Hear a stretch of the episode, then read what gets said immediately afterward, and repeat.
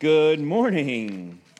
Welcome to Awaken Church. Happy Memorial Day weekend. It is good to have you all here. For those of you who don't know me, I am Frank. I'm one of the pastors that serve here at Awaken Church. And as you can see from our banners here, we decided to go a little bit more global.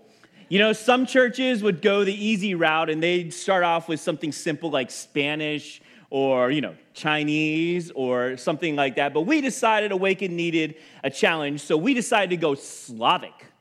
So it is more specifically Bulgarian. So to my left here, that word is shine. And the quotation right over here is a verse from Isaiah chapter 60, verse 1, that says, Arise, shine, for your light has come, and the glory of the Lord has risen on you. So you think I can read that? I really can't. Um, what's been really cool, as it happens, our host, our church is hosting a Bulgarian church conference here Friday, Saturday, and then tonight. So it's been exciting having them here. And when you think about having the Bulgarian church conference here, along with uh, the Church of Gerizim that meets in our space every Sunday, uh, ironically, except for this one, who's a Honduran church. Our church really is going more multi ethnic and multicultural, and that is exciting. And what's even cooler than that is despite our language differences, despite the different backgrounds we might have, what binds us together is Jesus. Which brings us to what we're going to be going through teaching wise this summer. Over the course of the summer, our church is going to be going through three teaching series, all centered around Jesus. And I know what some of you guys might be thinking. It might be thinking, well, what have you been teaching on before this? If it hasn't been Jesus, right? Isn't all of our teachings supposed to be about Jesus? And so I was, I was reading, uh, not reading, I read this story a number of years ago, but I always thought it was really cool. Some of you have heard it. It's uh, about a Sunday school teacher and the Sunday school teacher had a young class of kids in her room, and she was going through a topic, uh, teaching a topic to the kids on being prepared. And so, as an illustration point for being prepared, she decided to ask her kids and say, I'm going to describe something. And when you figure out what I'm talking about, I want you to raise your hand. And all the kids are like, you know? And so she starts off by saying, This thing lives in trees. There's a pause, no one's raising their hand. She's like, okay. Likes to eat nuts. Another pause. Go Elijah. That's good. And then uh, is usually brown and gray. And kids were still not raising their hand, and she's getting a bit puzzled, and she's like, okay. Um, and has a long, bushy tail. And finally, one little boy just kind of tentatively raises his hands, and uh, she's like, All right, tell us what the answer is. And she's like, I know the answer is supposed to be Jesus, but that sure sounds like a squirrel to me. So, so I don't know if that was really funny or not, but I appreciate the, the courtesy laugh. I just wanted to, share that story because this is what it sometimes feels like when we're in church for a while, right? It's like all of the answers are supposed to be Jesus. Everything that we talk about is supposed to be Jesus. And yes, that is true, but I'll share, and I don't want to speak for every church, I'll just speak for us. Oftentimes, when we talk about talking about Jesus, what we're really doing is talking about what Jesus wants us to do, how Jesus might want us to act how Jesus wants us to live. And that's a good thing. I, I, we're not trying to minimize that at all. That is definitely an essential part of understanding what it is to be a Christian. It's important. We can't forget that. But we also can't forget that the reason why, first and foremost, the, the central premise of the Christian faith is that we've been created first and foremost for relationship and not work. And in that relationship, so this past week we had, the past two weeks, we had a marriage tune-up here at church that we hosted for young couples or couples in general. And then last week we had an awakened date night where we watched kids and uh, the awakening crew did a fantastic job watching kids so that couples could drop their kids off and go out and, and hopefully not think about abandoning them, right? So, and then they came back, and what they found, these young couples found, hopefully, as they're going through the little exercises that we gave them, is that in relationship, knowing is more important than doing. For those of you who have been on a date before or who are in a relationship, you know that the best relationships require both doing and knowing, but they're related, right? They're not independent ideas. My doing, the things I do in relationship, is based on how well I know you. So, for an example, with my wife, I could spend hours upon hours, a lot of time putting in a lot of work the, preparing for the best camping trip ever known to man and decide that my wife and I were going to go on a private camping trip. But that would not mean much to my wife because she hates camping. And so she is an indoorsian, not an outdoorsian. And I know that. And because I know that about my wife, I would not spend the effort trying to put together a camping trip for us to enjoy. So you see, if you can understand that, then you're like, yes, knowing drives what we do. And so this summer, what we're going to do as we spend this summer talking about Jesus, our focus is going to be on knowing more than doing. Now, there's always going to be some doing. When you get to know someone, obviously there's some action that comes as a result from that. But knowing helps what we do become more natural and intuitive. And that's how we're going to be focusing this summer. Finally, before we jump in, I also want to say one more thing that uh, this summer, I know it's been a while, but we're going to be bringing back our Awaken Q&A. Uh, so for those of you who have not experienced what our Awaken Q&A is, basically what we do is during the course of the sermon, if there are any questions, comments, thoughts, insights that you might have, I want you to text them to awakenqa at gmail.com. They'll be on every single one of our slides. And at the end of our time, we'll take about five minutes or so and tackle however many of those that we might have. So any thoughts, insights, questions you might have, if I see you texting during the course of the service, I'm giving you the benefit of the doubt that you're texting something to Awaken Q&A. So everyone clear on where we're going this summer?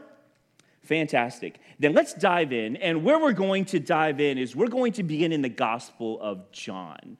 John is the fourth book of the New Testament. It's also the fourth gospel. The gospels are the stories of Jesus. It was the latest one written, but there's a reason why I think it's important that we start with John, the Gospel of John, and that's because at the last or in John chapter 20, what he shares is the reason for why this gospel is written. And in John chapter 20, he shares the disciples saw Jesus do many other miraculous signs in addition to the ones recorded in this book. But these are written. In other words, the things that we observed and write down in this book, these have been written so that you may continue to believe that Jesus is the Messiah, the Son of God, and that by believing in him, you will have life by the power of his name.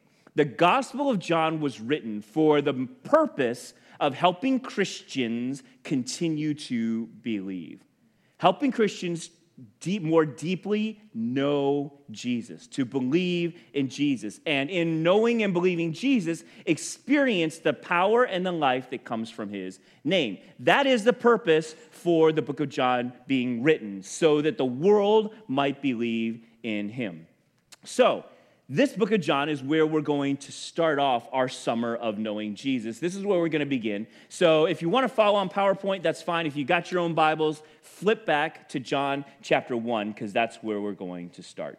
John chapter 1, and the first two verses say this In the beginning was the Word, and the Word was with God, and the Word was God. He was in the beginning with God.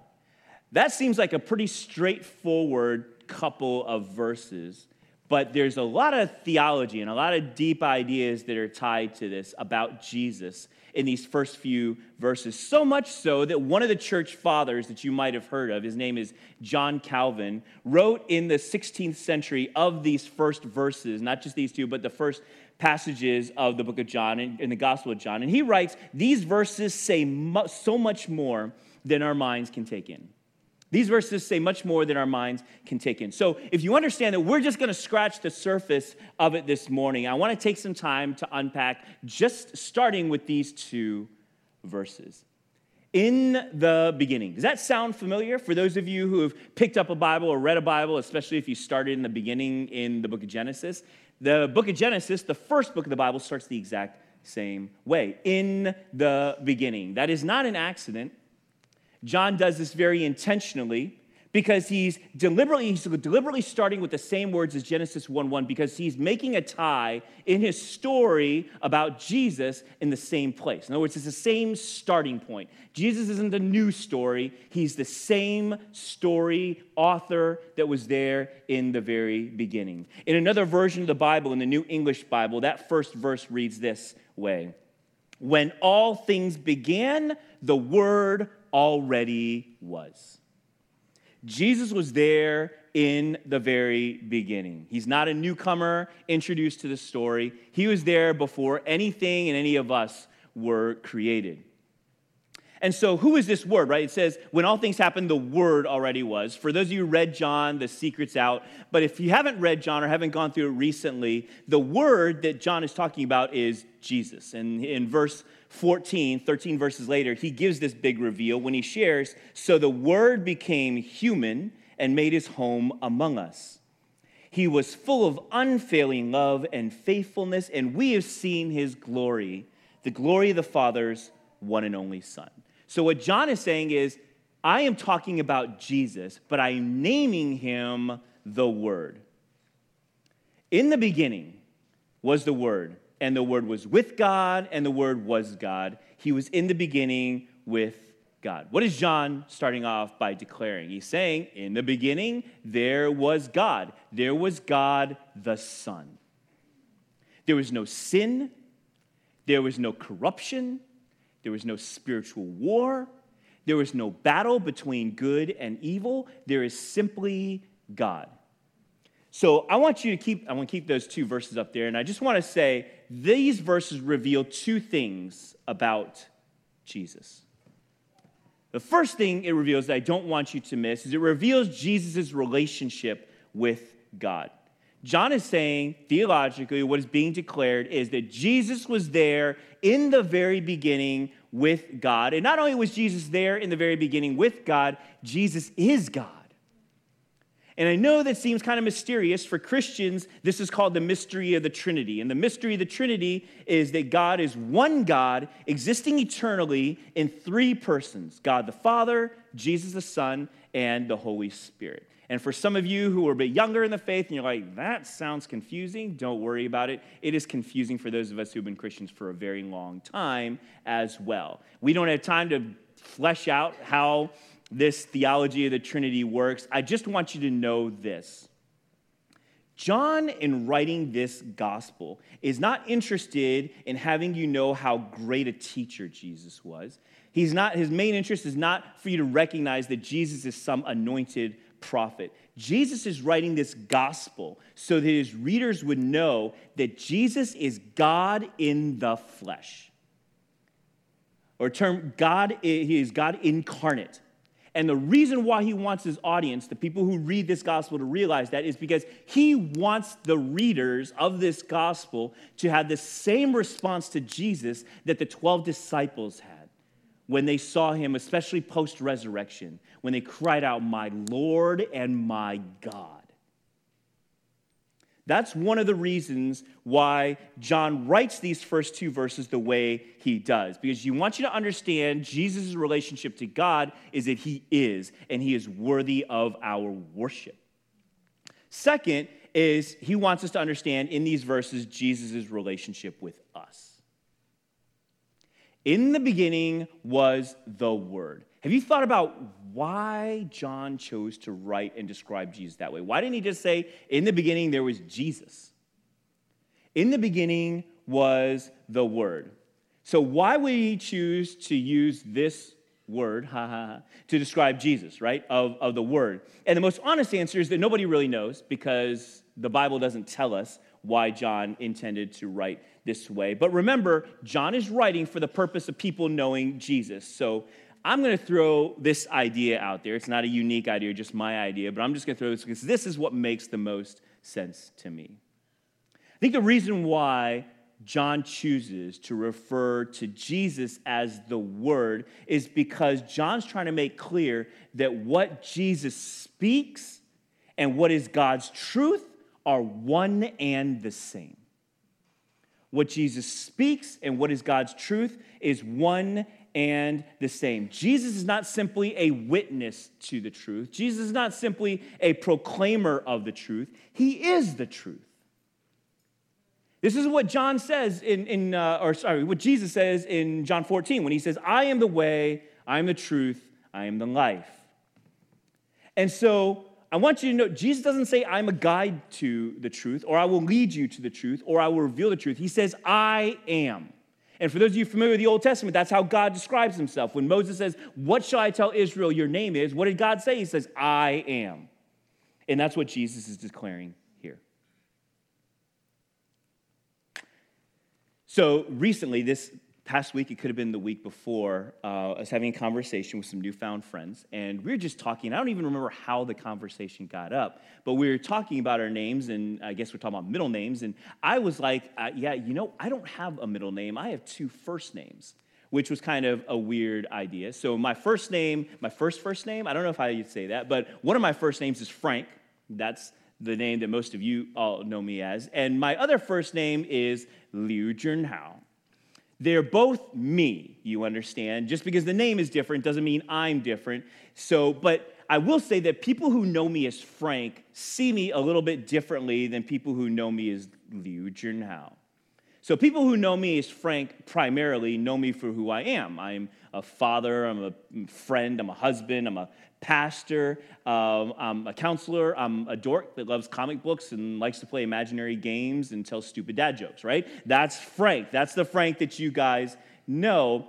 But then those who know me primarily as Liu Junhao, they know me in the context of who my parents are. So if you understand the Chinese culture, in the Chinese culture, the last name is spoken first. That's why it's Liu, that's just my last name, Liu. And then Junhao is my identifying quote unquote first name. In the Chinese culture, the last name always comes first because family trumps the person. And so when those of you who know me as Frank, most of you don't really know my parents very well. And even if you know my parents, when you think of me, when you talk to me, you don't think, it doesn't really matter who my parents are to you. But if you know me as Liu Junhao, the first thing that matters is who my parents are and who my family is. Does that make sense? Two different names, two different ideas and contexts, same person. And so, hopefully, understanding that will help you understand what John is doing here in this book. John is saying he's writing this gospel to an audience, to a people who know Jesus. And when they're thinking about Jesus, they're like, we know Jesus. Jesus, the miracle worker, Jesus the healer, Jesus the one who came to minister, our Redeemer, Jesus our Messiah, and, and Jesus the one who has rescued us from sin, Jesus the one we touched, we saw firsthand, secondhand, heard about in some way, shape, or form. But what a number of us are missing, and what John's concern is, is yes, that is Jesus, but I don't want you to miss that Jesus is also the Word. He is life, He is way, He is truth. That Jesus guy, people can love Jesus and people can hate Jesus. People can embrace Jesus and people can dismiss Jesus because Jesus is a person. And so you can hate a person, you can like a person, you can love a person, but the word is more than a person. The word just is, like gravity. If you're standing atop of the Empire State Building and you decide that you don't want to believe in gravity and you jump, you understand it doesn't matter whether you believe in gravity or not. Gravity is going to do what gravity does, and you're going to end up on the pavement. Nobody walks around saying, Oh, yeah, I love gravity, or I hate gravity. No one debates, you know, gravity's really cool. No, he's not very cool, or it's not very cool. No one has these debates because we all understand gravity is something that just is. And that's what John is saying here that yes, Jesus has this personhood, but the word, he's also just is. He is. And whether you love him or don't love him, whether you believe in him or don't believe in him, you're not going to change the nature of who he is. And John says that these two ideas coming together gives us a fuller picture of who Jesus is. And that's what he says in John 14 or 114 that Jesus is what? He is the word become flesh. He is God. He is an unstoppable force. Jesus is truth, He is life, and He is way. And nothing we believe or don't believe about Him, nothing we do or don't do with Him, nothing we say or don't say about Him, the way we embrace Him or don't embrace, none of that changes who Jesus is. And John says, don't miss that. So that's the first two verses. We'll continue on in verse 3. I know. 3 through 5. All things were made through him, and without him, nothing was made that was made. In him was life, and the life was the light of men, and the light shines in the darkness, and the darkness did not comprehend it. These following verses talk a bit more about what the word does. And so, before we jump in and dive into a bit more this idea of what the word does, I want us to understand how powerful the spoken word is. One uh, speaker and author, his name is Yehuda Berg, someone I'm sure all of you have heard of before. He, uh, he shares this about the spoken word. He says, Words are singularly the most powerful force available to humanity.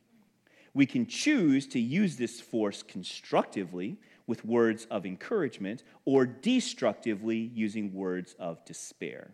Words have energy and power with the ability to help, to heal, to hinder, to hurt, to harm, to humiliate, and to humble.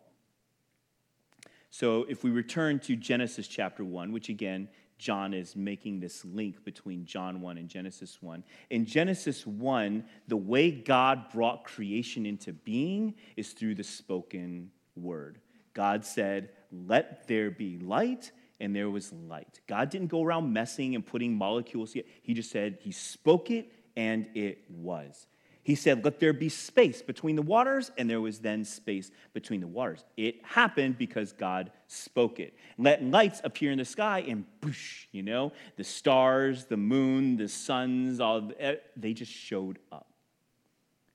In God's world, is different than us, right? We want something to appear, we have to imagine it, we have to build it, we have to work at it.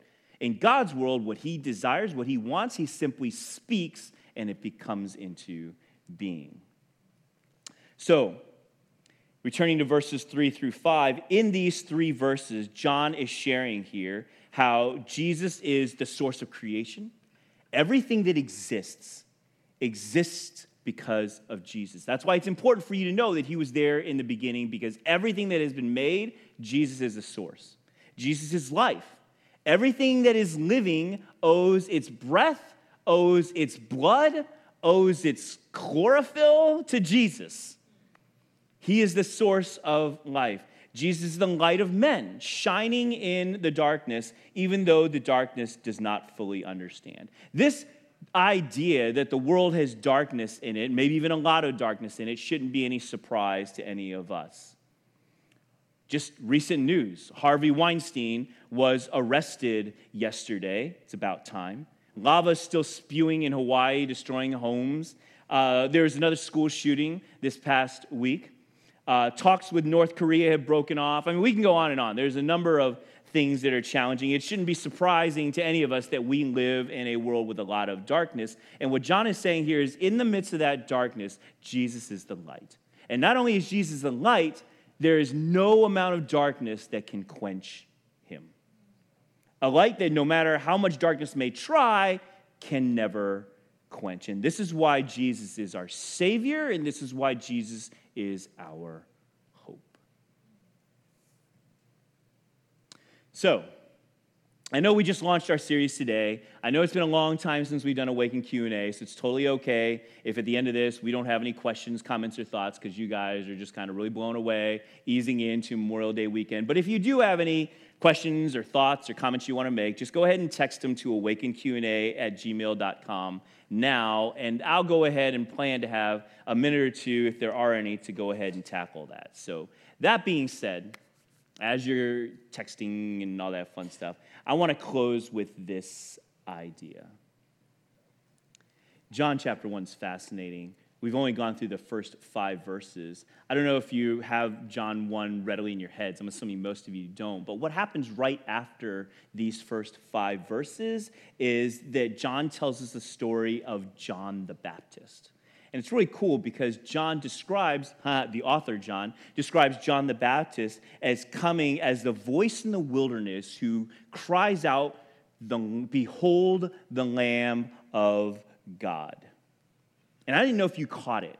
I didn't even catch it, but going through this, I was like, oh, that's really neat what the author John did, right? He, saw, he identified John the Baptist as the voice introducing the word to the world. Isn't that cool? The voice introducing the word to the world. And it's neat because when John the Baptist cried out, Behold the Lamb of God, John the Baptist wasn't doing this as a way of boasting. He didn't make any claim to greatness. In fact, the only thing that you can credit John the Baptist with is that he recognized the Messiah when no one else did. He recognized that Jesus is the Lamb of God to take away the sins of the world. And that really is the only thing that he's got going for him. You know, in church, and the reason why I share that story and why that's interesting is that in church, most of the time, when we talk about how we want to encourage the people in the church, encourage the saints, most of the time, our desire, whether we say it or not, is we want you to be like John the Baptist. We want you to go out and to be a voice proclaiming faith and truth and love and, and speak about Jesus at every opportunity that God might give to you. We want you to be like John the Baptist, a voice crying out in the wilderness saying, Behold the Lamb of God. And that's a good thing, right? And make no mistake, I think that's really, really important. I'm just saying that, you know what, this summer, maybe consider a different posture that in addition to imagine what it might be and to see ourselves as being like John the Baptist, ambassadors and voices crying out in the wilderness, maybe take this time this summer to also imagine what it would have been like to be in the crowd. As you're hearing John pointing out to this guy you've never seen before, an ordinary looking guy, and saying, Behold the Lamb of God. And imagine the bewilderment that came when you heard that. It's like, really? I don't understand what he is saying. What is John saying about this Lamb of God? What's so special about this guy? Seeing Jesus all of a sudden become the center of attention. Imagine being in that crowd and saying, I don't know what's going on here. I don't know why John's calling this Jesus guy Lamb of God. And all of a sudden, seeing Jesus getting baptized and seeing the heavens open of the voice of God coming out and saying, This is my, how do you say God? This is my son, right? Deep voice, powerful voice, in whom I am well pleased. If you can imagine what that must have felt like. And then in the aftermath, to stare in wonder, to stare in awe at this guy you have never met, and yet you realize now is someone different from anyone you've ever known, and then decide in your heart, I am going to follow him. I want to get to know him. And I want to follow him wherever he goes, not because I'm, I'm com- not because I have to, but because I can't help myself. If we would maybe have that posture a little bit too over the course this summer, as we make our focus knowing Jesus and allowing that knowing to drive what we do. So, over the course of the next three weeks, uh, we're going to finish out this first series. And this first series is going to be talking about an unexpected Jesus. And what that means is we're going to take a look at how Jesus chose to reveal his identity to us. That's what we're going to cover in the next three weeks. And then in the series after that, we're going to be focusing on Jesus' provocative words, words that he speaks that kind of gives us they, that were unexpected and in a way that were not was not anticipated in what they said about who Jesus is. And then finally, we're going to close out our last series with some of the incredible works of Jesus. And our goal, our hope is that you will find this summer of Jesus inspiring, challenging, and the fruit of it having uh, being us having a deeper understanding of who Jesus is. Amen. Amen. All right, let me tackle this if there are any. If not, then I will just